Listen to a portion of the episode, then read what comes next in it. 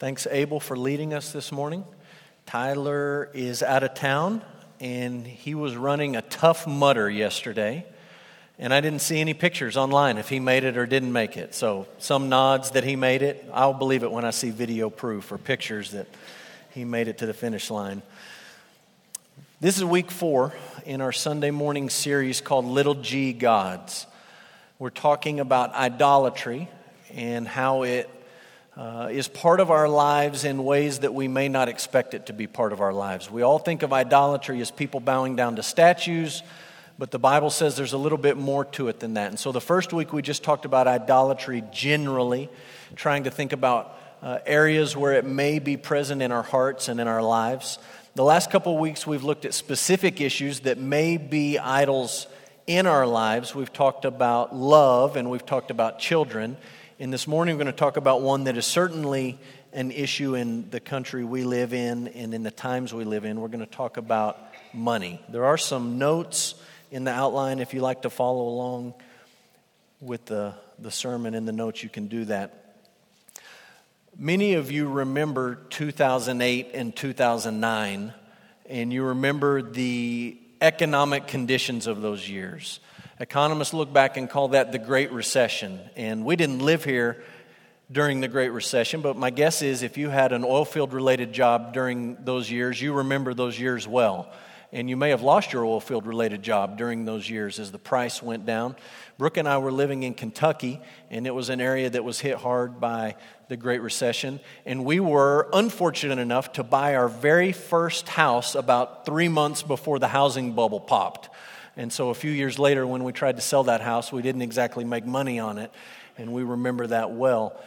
In addition to our personal experiences during that time, you may remember there were multiple high profile suicides during those years, and I'll just mention a few. The CFO of Freddie Mac, mortgage lending company, hanged himself in his basement. The CEO of one of the leading real estate auction firms, shot himself behind the wheel of his red Jaguar. There was a French money manager who lost 1.4 million, excuse me, 1.4 billion dollars in Bernie Madoff's Ponzi scheme, slit his wrists and died in his corner office. There was a Danish senior executive whose bank was bought by JP Morgan Chase in a, uh, an acquisition, and he was not hired. And so when they took over his failed firm, he overdosed on drugs and jumped off the 29th floor of his office building. And I could go on and on and on about people who experienced that financial crisis and their whole world came crashing down because the focus and the center of their entire life and entire existence was money. And when the economy tanked, they had absolutely nothing underneath their feet. Your, may, your experience may not have been that dramatic. I hope that it wasn't. But I also know that money is an issue for us in this country. It's something that we look to for security. It's something that we look to to make us happy. It's something that we always sort of chase after. It's something built into the fabric of the United States and the idea of the American dream of you can achieve, you can, you can have, you can earn if you'll do these things we're taught from a very young age, then you can be prosperous. And prosperity is always put out there in front of us as something that we should just chase without ever questioning it. When you chase money, you learn what we've said about little g gods almost every week now.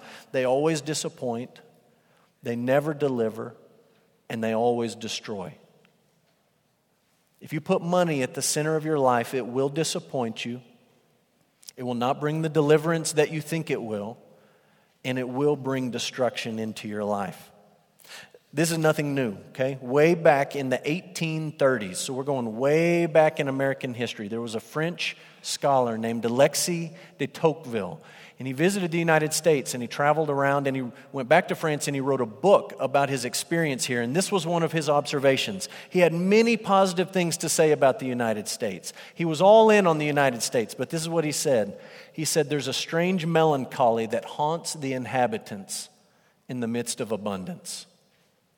So, way back in 1830, he comes to this country and he looks around and he says, These people have more than anyone. They have an abundance. They're prosperous people, and yet they're haunted by just this strange melancholy, as if they just can't enjoy what they have or they don't think that they have enough. There's just something off. As a culture, we should have seen this coming. People from outside of our culture have seen it coming. I, I mentioned Tocqueville. Many of you have heard of Frederick Nietzsche, and you remember Nietzsche for his famous quote, God is dead. But he also said this he predicted that Western culture would soon replace the God, quote unquote, God of the Bible with the God of money. Writing again in the 1800s. As an outsider to our culture, looking in from a, a third party perspective, saying in the 1800s, you know what? These people pay pretty good lip service to the God of the Bible right now, but give them some time and their allegiance will shift and they'll follow the God of money. Nietzsche didn't make this up. The Apostle Paul said it long before Nietzsche did. He said, Understand this, that in the last days there will come times of difficulty. People will be lovers of self. Here it is lovers of money proud, arrogant, abusive, disobedient to their parents, ungrateful, and unholy. And you look at all those descriptions, whether it's the Apostle Paul, or whether it's Nietzsche's prediction, or whether it's Tocqueville's description of the United States, and you look at our culture and you say, we live in a place that loves money, where life just tends to revolve around money. And I need to remember, and you need to remember, that it will always disappoint us as a God. It will always bring destruction into our life, and it cannot, cannot deliver us. I want to give you a few signs that maybe this is an issue for you, that money is a little g God in your life. Just four suggestions, and you're going to really like the first one. Money may be a little g God in your life if you really don't think greed is an issue in your life. If you really sit here this morning and say, This is not something I struggle with, it may be something you struggle with. Polls suggest, get this number, 2% of Americans self identify as wealthy. Okay? 2% of the people in this country look at what they have and say they're rich. And you understand the rest of the world hears that statistic and looks at us, me and you, and they laugh, or they cry, or they get angry, or they think we're bonkers, or some combination of all of it. We are wealthy. We look around and we can always find somebody who has a little bit more than you. And so it's easy to put yourself in the 98% of Americans who say, I don't have a lot. I'm not wealthy. I'm not well off. I, I don't have a lot of money. Just understand the rest of the world looks at me and you and says, You do have a lot. You are wealthy. You have been blessed. And if you're blind to that reality, this may be an issue in your life. I'm not trying to lay a guilt trip on you for the fact that you were born in the United States of America. God caused you to be born exactly where He wanted you to be born. It's not an accident of history, it's not something you need to have a guilt complex over. You just need to be aware of the fact that if you were born in this country, you are wealthy, and this is something that needs to be on your radar. Number two, you constantly compare your stuff to other people's stuff. So if you play the game of keeping up with the Joneses or the whoever's, this is an issue for you. And you need to be reminded that envy and coveting what other people have made God's top 10 list. Exodus 20 17. Don't covet your neighbor's stuff. Don't want what he or she has. Be content with what God has given you. Number three, you constantly worry about money or possessions. You worry about money or possessions. My guess is that this is the kind of sermon, and I'm making this guess because I know my own heart. My guess is that this is the kind of sermon you listen to, and you're tempted to think, man, I know somebody that really should listen to this. Like I'm gonna, I'm gonna write down the link to the podcast and put it on my boss's desk, and maybe he could listen to this. Or I'm gonna take this to my neighbor and like, you know, slip it under the door, you know, the, the notes from the, the, the sermon outline and, and slip it to him. Or I, I've got an, an uncle. Hey, man, I really wish that he would listen to this. But you're like me. There's come, come there comes times in your life where you do worry about job and money and retirement and bills. We're prone to worry about those things, and Jesus knows we're prone to worry about them. And so, in one of his most famous sermons, he takes an extended part of the sermon where he talks about all sorts of important things, just almost in shotgun style, just one issue after another anger and lust and watching your mouth and spiritual disciplines. And then he just slows down and he says, Let me talk to you about money. I don't want you to be anxious. Don't worry. The birds don't worry. The flowers don't worry. God knows the hairs on your head. He knows what you need. He will provide for everything that you need. The Gentiles worry about all of those things. Don't be like the Gentiles. Seek the kingdom, seek the righteousness of God, and all of these other things will be added to you. But don't worry. And if you find yourselves worrying, then this may be an issue that you need to deal with. Last, do you believe money and possessions will make you happy? And at this point in the series, four weeks in, you know that nothing but God will make you happy. But the reality is, you and I are a lot more like John Rockefeller than we'd like to admit. Rockefeller was a founder of the Standard Oil Company. He grew it to be this incredible, huge, massive business. He was the first man in American history to be worth a billion dollars. If you adjust his wealth for inflation, he's by far the richest person that's ever lived. And you know the famous story. Someone sat down with him and said, How much money do you need? How much is enough? And his answer was, A little bit more. Just a little more. It's the richest man on earth. How much do you need? I just need a little more. That's true for you and me. We're prone to think that way. Most of us don't set our sights on just being super wealthy, ultra wealthy, John Rockefeller wealthy. We just think if I could get one more raise, if I could just if I could just pay off one of these bills, if I could just sort of get one step up financially, just a little bit more, and you're like me, we get there, that one leg up, that next raise, that next bill paid off, and we think, just a little bit more. Just a little bit more. So this morning we're going to talk about a man who worshiped money. And it's somebody that you're familiar with. If you have a Bible, I'd like you to open it to Luke 19. We're going to talk about Zacchaeus.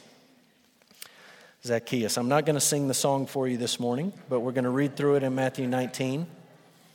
And we're just going to break it up into three sections. We're going to look at the first two verses and then talk a little bit. And then we're going to look at the middle of the story and talk a little bit. And then we'll look at the end, uh, the last two, two or three verses, and we'll talk a little bit there. So look in your Bible at Luke 19, verse 1 and 2.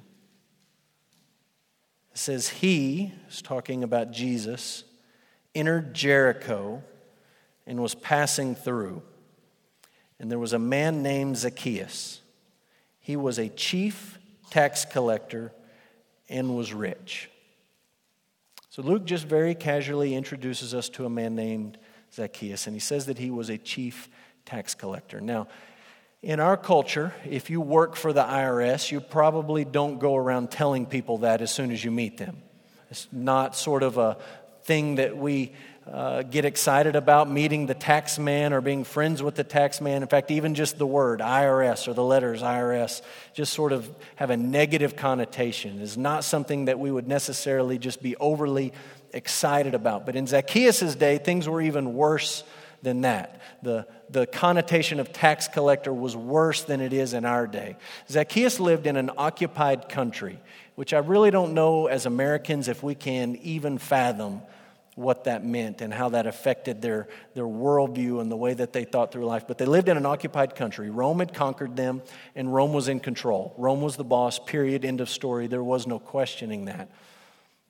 Rome was known for levying oppressive, heavy taxes on all of the kingdoms that they conquered, all of the, the peoples that they conquered. And this did two things it kept the people that they had conquered poor it's hard to, to raise up in rebellion when you don't have anything. And it kept the capital, Rome, and all the aristocrats wealthy. So they're levying these taxes, they're living off of these taxes, and they work in collaboration with tax collectors. And the job of a tax collector was basically to go around to your neighbors, the people you lived with, to levy the taxes that Rome required, and then to take those back to Rome. The only way you can sort of try to wrap your, your mind around how much people hated tax collectors is to think about what that would be like in our context. So just sort of go down this road and think with me. Imagine that China attacks the United States. They send the whole fleet across the Pacific. They invade California. They don't stop at California. They roll all the way through the United States. They take over our country, west to east, north to south, all of it. China occupies our country. And then they put taxes on me and you. Those taxes don't go to help things here, they don't go to make our life better in any way, shape, or form. They go across the sea to Beijing. And to collect those taxes from people like you and me, they find people like you and me who will work for them. So imagine your neighbor, or maybe look next to you on the pew and think about the person sitting next to you, working for Beijing, collecting taxes from you to send that money across the Pacific to build buildings in China, to pay the president of China so that the aristocrats in China can live high on the hog while we suffer here. That was the situation. It was even worse for Zacchaeus because if you look in verse 2, it says he was a chief tax collector. Basically, what Luke is saying to you is this guy was the mob boss. He wasn't the low level guy that probably went door to door knocking on your door and collecting your money. He was the guy that led all the other tax collectors, he led the whole racket. Think about the compromises that Zacchaeus made to take this job. He agreed to betray his people, his ethnic group. He agreed to betray his nation to support an occupying nation. He agreed to turn on his family because at this point you're a total outcast in society, and so your family didn't want to have anything to do with you. He had turned on his friends and people who cared about him. All of these relationships he's betrayed. Why?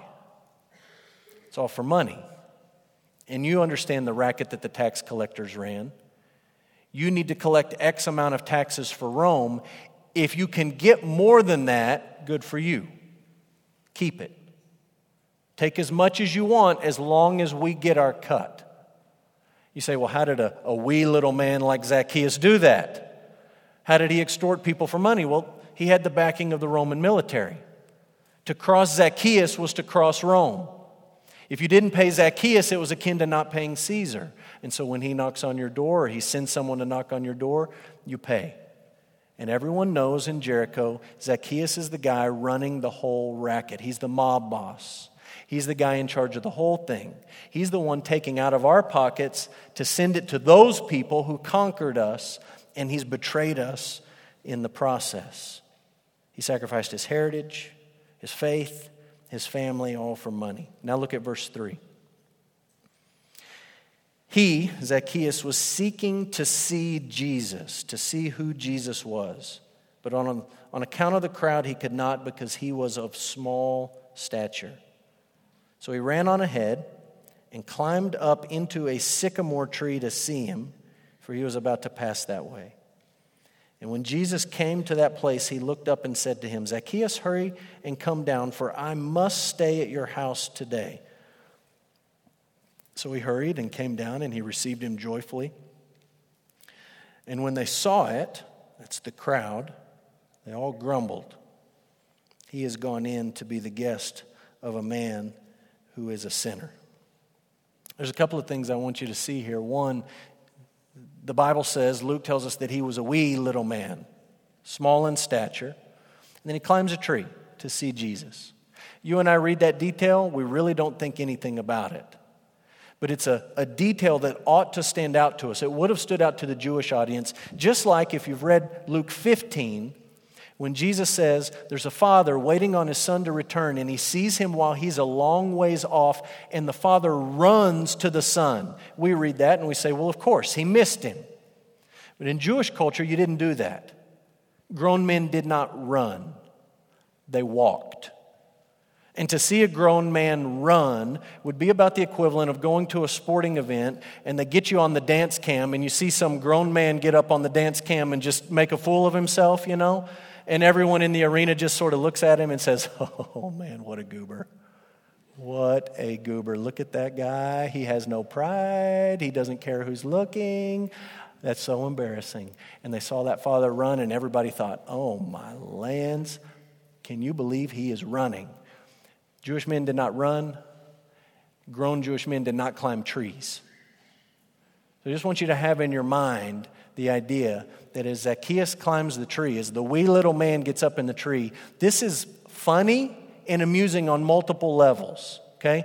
One, everybody knows he's short, and they know he's the chief tax collector, and they all hate him, so you know they've been making short jokes for years. Behind his back, but you know they've been making short jokes. Now he gets up in the tree, which was funny because he was short and he couldn't see, but it was also just embarrassing for a grown man to get up in a tree. So just picture this scene. Jesus is coming in, and there's sort of a crowd gathering, and everyone's got their head on a swivel. Who do you look at? Do you look at Jesus, because he's the main attraction, or do you look at the goofy guy up in a tree? Because that's not something you saw every day. And so everyone's sort of back and forth, back and forth wanting to see Jesus, interested in this prophet, this teacher, this miracle worker, but also highly amused that Zacchaeus has climbed this tree. And Jesus walks up to him, and I want you to notice a couple of things. Jesus says, Zacchaeus, I must go to your house today. He walks past all the self righteous sinners who think they're better than Zacchaeus. And he laser beams in and he focuses in on Zacchaeus, the chief tax collector, the one that everyone else knew was a sinner. And he says, I must go to your house today. He's inviting himself over, which is something we don't do in our culture, but in Zacchaeus' culture, in Jesus' culture, it was clear. Jesus was saying, I need to be friends with you. I want to be your friend, and I'm coming over to your house. Two things you need to see about Zacchaeus. One, he's not approaching Jesus on the basis of his dignity or his money. He has shamed himself to get up in the tree. Secondly, Zacchaeus does not invite Jesus to his house, Jesus invites himself into Zacchaeus' life. And that's the way it always works with grace. The Bible says none of us are out seeking God, but God in His grace is seeking people to save. And Jesus is seeking this man in particular, and He walks right up to him, ignoring everyone in this crowd, and He says, You, I must go to your house today. It's not really asking him, he's just telling him, Get down out of the tree, we're going to your house, and you and I are going to be friends. And right there is the wee little guy Zacchaeus sits up in the tree and he looks down at Jesus. Grace is planted in his heart. Jesus sought him out. Zacchaeus is just up in the tree trying to see what's going on. And Jesus is the one who seeks him out and initiates this relationship. And he says, I'm coming to your house. He's saying to him, I want to be your friend. Look at verse 8, 9, and 10. Zacchaeus stood and he said to the Lord, Behold, Lord, the half of my goods I give to the poor. And if I've defrauded anyone of anything, I restore it fourfold. And Jesus said to him, Today salvation has come to this house, since he also is a son of Abraham. For the Son of Man came to seek and to save the lost. As he welcomes Jesus in his home, he makes two promises. The first promise is, I'm going to give half of what I have to the poor. Half of what I have. The Old Testament law said you had to give one tenth. And Zacchaeus says, I'm going to give half. I want you to understand this is what happens when God's grace gets a hold of your life. Some of you go through life and all you care about is what is the bare minimum that God requires of me. What is the lowest hurdle that I have to jump over in order for God to be happy with me? And if that's you, I'm suggesting to you that you haven't truly experienced God's grace in your life. Because when God's grace gets a hold of a person and when God's grace changes a person, when He takes out our heart of stone and He gives us a heart of flesh, we're like Zacchaeus. We're not sitting back saying, okay, what's the bare minimum that you're looking for? But we go way over and above it. And you see the same thing in the second promise that Zacchaeus made. He said, If I have defrauded anyone, I'll restore it fourfold. You can go back in the Old Testament. I, I just looked up some references this week. Leviticus 15 6 and Numbers 5 7 both talk to the thief who's trying to make restitution. I'll give you those verses again. You can look them up. Leviticus 15 6, Numbers 5 7. And both of those passages say if you've stolen and you get caught, you got to pay it all back plus a fifth 20%.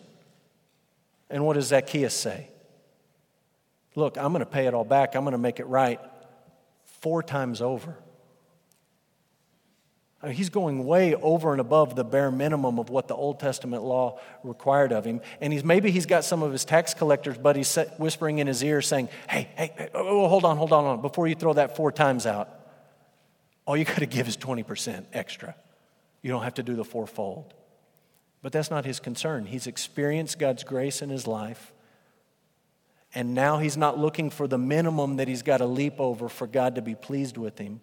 But God's grace is now overflowing from his heart to the lives of other people.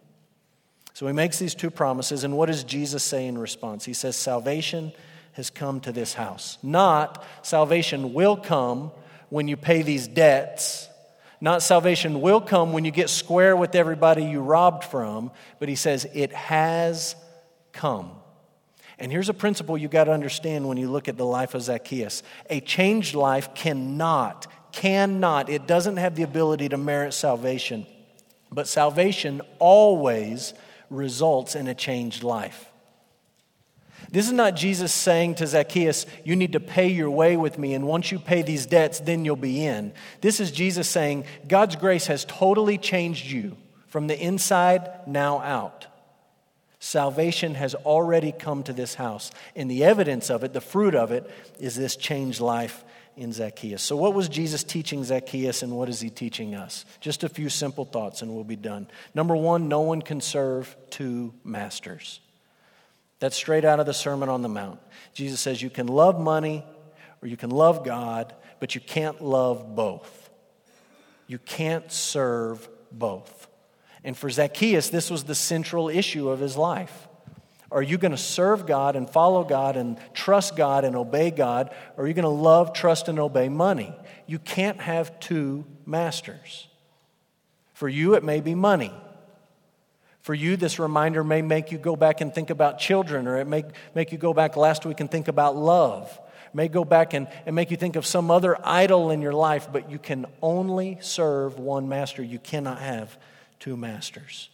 Secondly, the love of money is the root of all kinds of evil.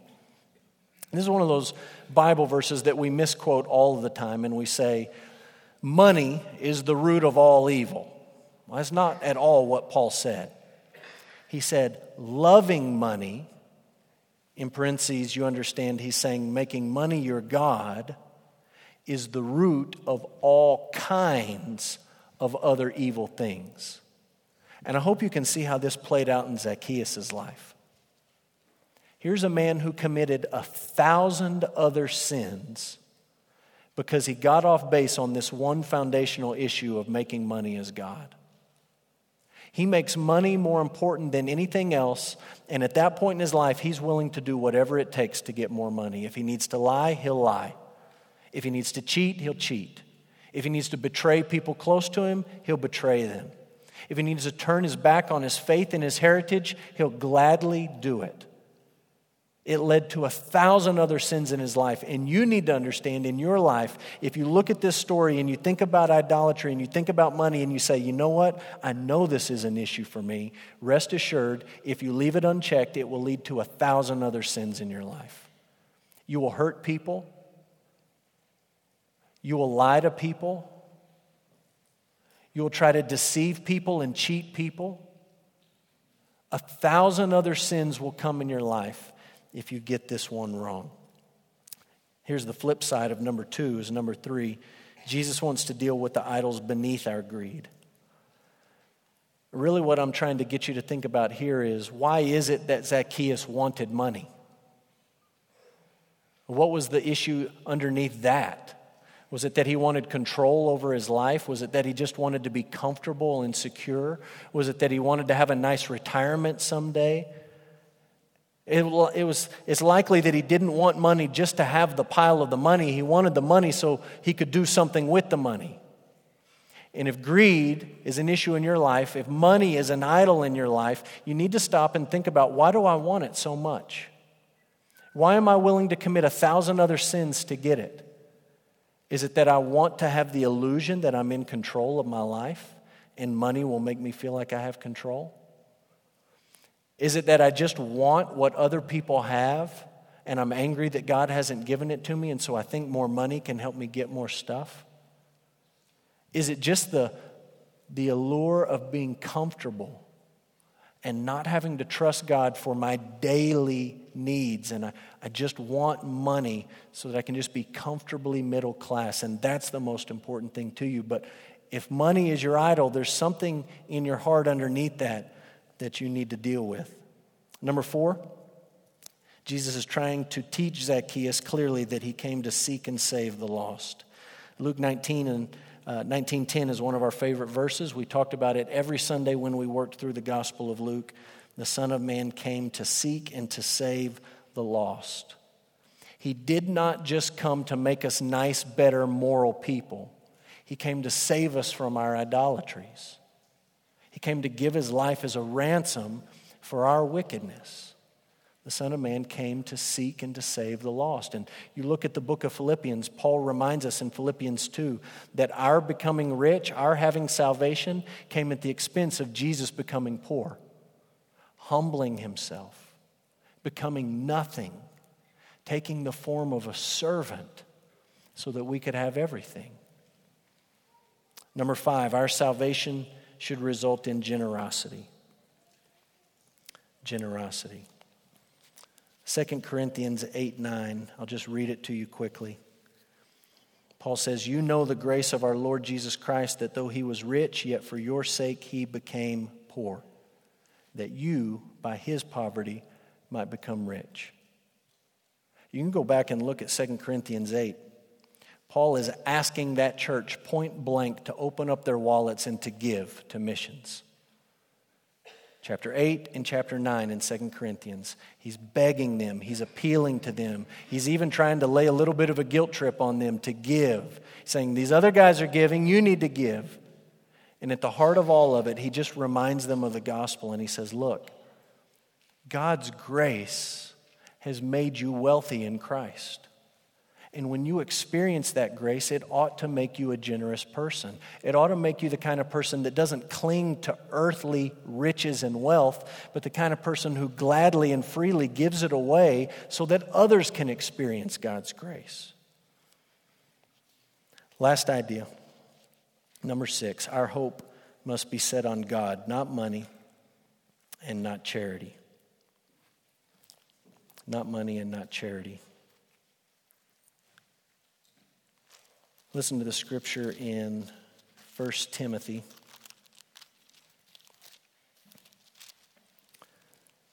Six seventeen. Paul says, As for the rich in this present age, charge them not to be haughty, nor to set their hopes on the uncertainty of riches, but to set their hopes on God, who richly provides us with everything to enjoy. You probably heard about a man named Andrew Carnegie. He, uh, he ran a steel company, started this steel company. It was the most profitable company in the world. He started as a very young man, and by the age of 33, he looked up and he realized he had the, the most prosperous business on planet Earth, and he took some time off work at the age of 33 to reflect on his life and to think about his life and to think about what he had accomplished and what he wanted to accomplish. And he wrote some of his thoughts down, and we have them today. And I just want to read you some of the things he wrote down. He said, Man must have an idol. The amassing of wealth is one of the worst species of idolatry. no idol more debasing than the worship of money. Whatever I engage in, I must push inordinately, therefore, should I be careful to choose the life which will be the most elevating in character. To continue much longer overwhelmed by business cares and with most of my thoughts wholly upon the way to make more money in the shortest time must degrade me beyond the hope of permanent recovery. I will resign business at 35. You remember, he was 33 when he wrote this. At 35. But during the ensuing two years, I wish to spend the afternoons securing instruction and reading systematically. Would you be surprised to know that he worked longer than two more years? Sort of the old mindset of, I'm not going to work forever, just two more years. Then I'll quit. Just a little bit more. And then I'll quit. And his goal in those two years and later was to be a man of character, of a man of morals. And while he has enough insight to realize that man has to serve someone, the old Bob Dylan song we talked about last week, you got to serve somebody. Man must have an idol. The alternative to Carnegie was just, I, I want to be more moral. I want to have better character. He worked longer than two years. He worked many, many more years. And on the one hand, you can look at his life and you can say he became a great philanthropist. He gave away more money than you and I could ever imagine. He gave it away to libraries and many other causes that he thought were profitable. But he never came to the point in his life where he realized not only will idolatry degrade me, but it's dishonoring to God. And there's a world of difference in you being able to look at your life and, and being able to say, This idol is killing me. And then being able to turn the further step and saying, This idol is dishonoring to the one true God. I hope you realize as we talk about all of these specific idols, I hope that the Spirit of God is convicting you for the things in your life, the good things that you've allowed to become ultimate things. But I hope the alternative for you is not just to say, I don't want to be controlled by this, I want to be a person of good character. I hope the alternative to you is understanding the grace of God and the gospel of Jesus Christ and realizing that the Son of Man came to seek and save you, not just to make you a person of better morals or better character, but to save you from your idolatry, to take the wrath of God that you and I deserve because we are idolaters. I hope you understand that Jesus became poor so that we could become rich, not just in being nice people, but in people who turn from our idols and trust in the one true God. I'm going to ask you to bow, and I want to pray for you as we finish this morning. Father, we're grateful for your word.